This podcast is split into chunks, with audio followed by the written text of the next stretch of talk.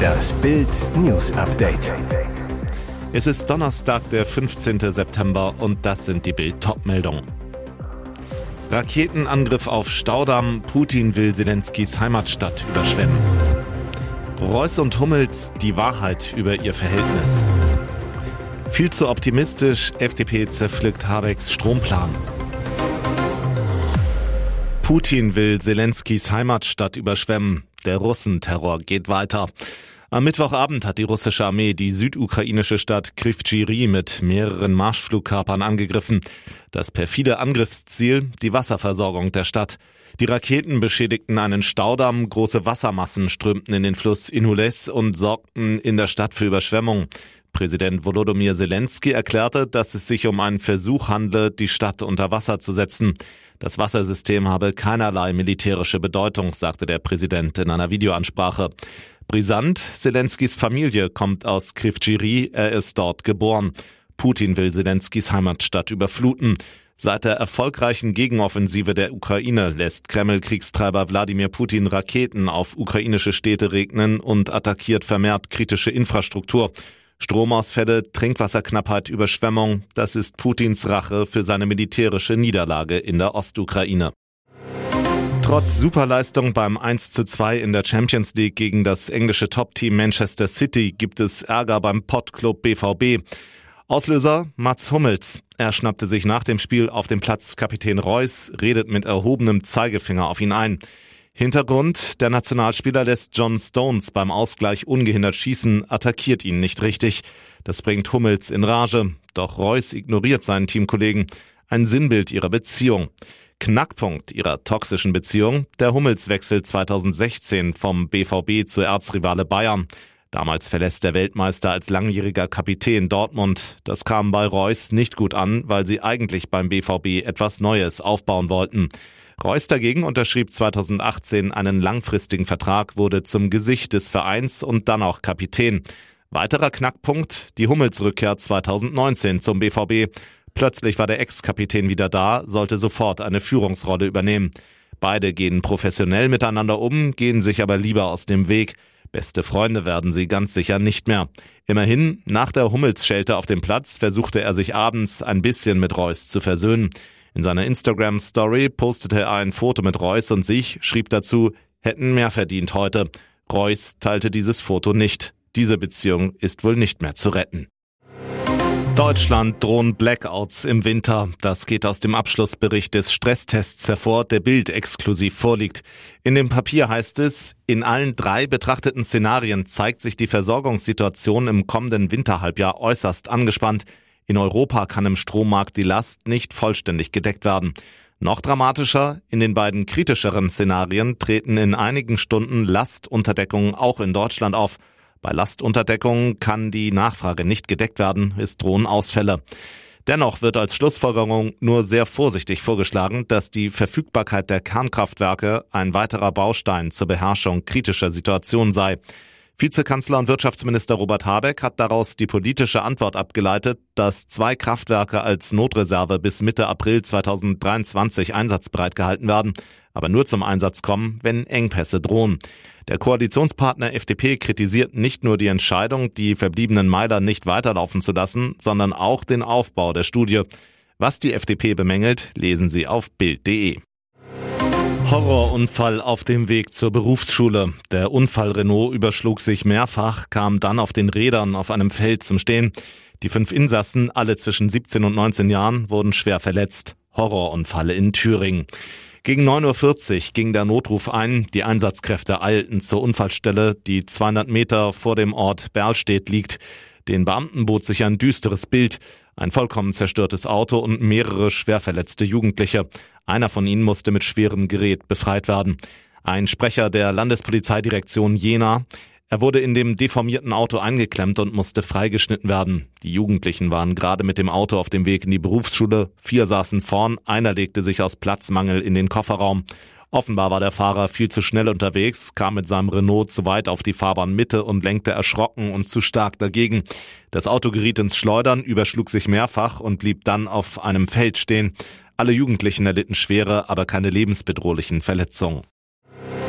Seinen Ehrentag hätte er sich sicher anders vorgestellt. Mitten in der Trauer um die Queen feiert ihr Lieblingsenkel Prinz Harry heute seinen 38. Geburtstag, wobei feiern wohl das falsche Wort ist.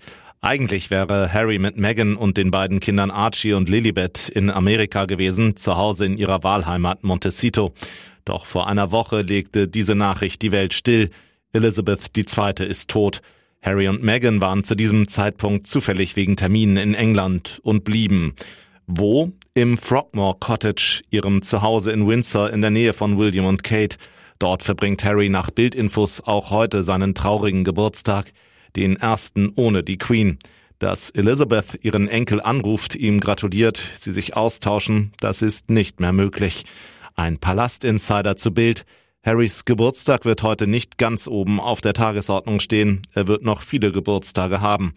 Wie sein Tag heute aussieht, sehr ruhig und sehr bedacht. Gefeiert wird er im Stillen hinter den Türen von Frogmore Cottage.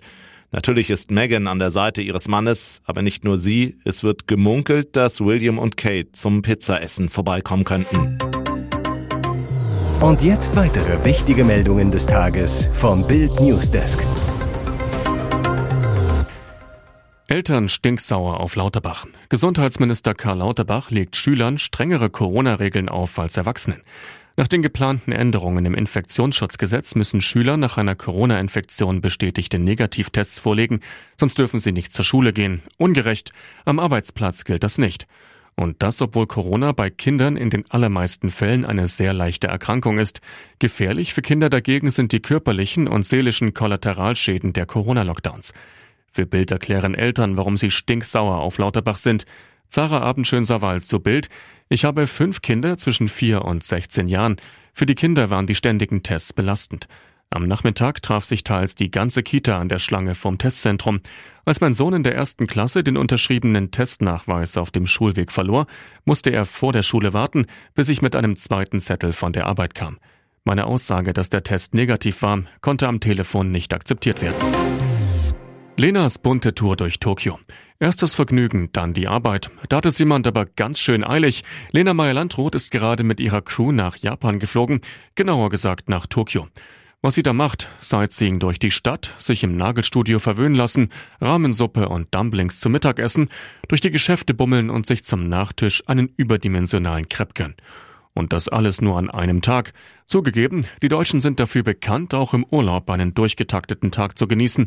Berlinas Reiseplan wird einem jedoch schon fast schwindlig. Aber sie hat sichtlich Spaß. Auf Instagram gibt sie Einblicke von ihrem Japan-Tag und schreibt Day One, Daumen, Zeigefinger, Herz for the win.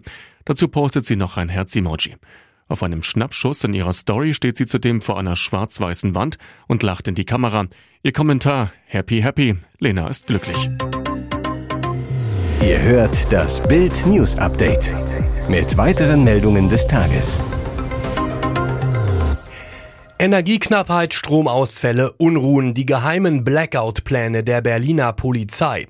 Was passiert, wenn in der Hauptstadt die Lichter ausgehen, wenn Tankstellen, Supermärkte schließen, Heizungen ausfallen, weil der Strom abgeschaltet ist? Kommt es zu Unruhen unter den Berlinern, zu Plünderungen? Niemand kann es mit Sicherheit sagen. Fest steht aber, dass die Polizei auf den Ausnahmezustand vorbereitet sein will. Seit Monaten schreiben Experten des LKA und der Landespolizeidirektion deshalb an einem Geheimpapier Energiekrise. Wie Bild ervor ist das Konzept im Zusammenhang mit möglichen Einschränkungen der Energieversorgung in mehreren Eskalationsstufen eingeteilt. Zum Beispiel Verteuerung. Das Szenario wird bereits als gegeben angesehen, heißt es.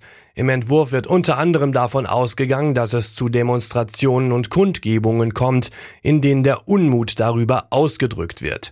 Mehr zu den Blackout-Plänen gibt's auf Bild.de. Ex-Popstar erneut vor Gericht. Kinder missbraucht, R. Kelly verurteilt. Jetzt wird seine Zeit im Knast wohl noch länger ausfallen. Ex-Popstar R. Kelly ist erneut wegen Sexualstraftaten verurteilt worden. Eine Jury in Chicago befand den früheren Musiker gestern schuldig, Sex mit Minderjährigen gehabt und Kinderpornografie angefertigt zu haben. Erst vor einigen Wochen war Kelly in New York zu 30 Jahren Haft wegen des Missbrauchs Minderjähriger verurteilt worden. Vier Frauen sagten vor Gericht gegen den Ex-Musiker aus, alle nur mit Pseudonymen oder ohne dass ihre Nachnamen fielen. Im Zentrum des Prozesses stand ein Video, das laut Staatsanwaltschaft zeigt, wie Kelly ein etwa 14 Jahre altes Mädchen missbraucht und auf sie uriniert. Die mittlerweile volljährige Frau aus dem Video sagte den Geschworenen, sie sei 15 gewesen, als sie zum ersten Mal Geschlechtsverkehr hatten. Auf die Frage, wie oft sie missbraucht wurde, bevor sie 18 wurde, antwortete sie leise, unzählige Male, Hunderte. Das Strafmaß wird zu einem späteren Zeitpunkt verkündet. Kelly droht erneut eine mehrere Jahrzehnte lange Haftstrafe. Weitere spannende Nachrichten, Interviews, Live-Schalten und Hintergründe hört ihr mit Bild TV Audio. Unser Fernsehsignal gibt es als Stream zum Hören über TuneIn und die TuneIn-App auf mehr als 200 Plattformen, Smartspeakern und vernetzten Geräten.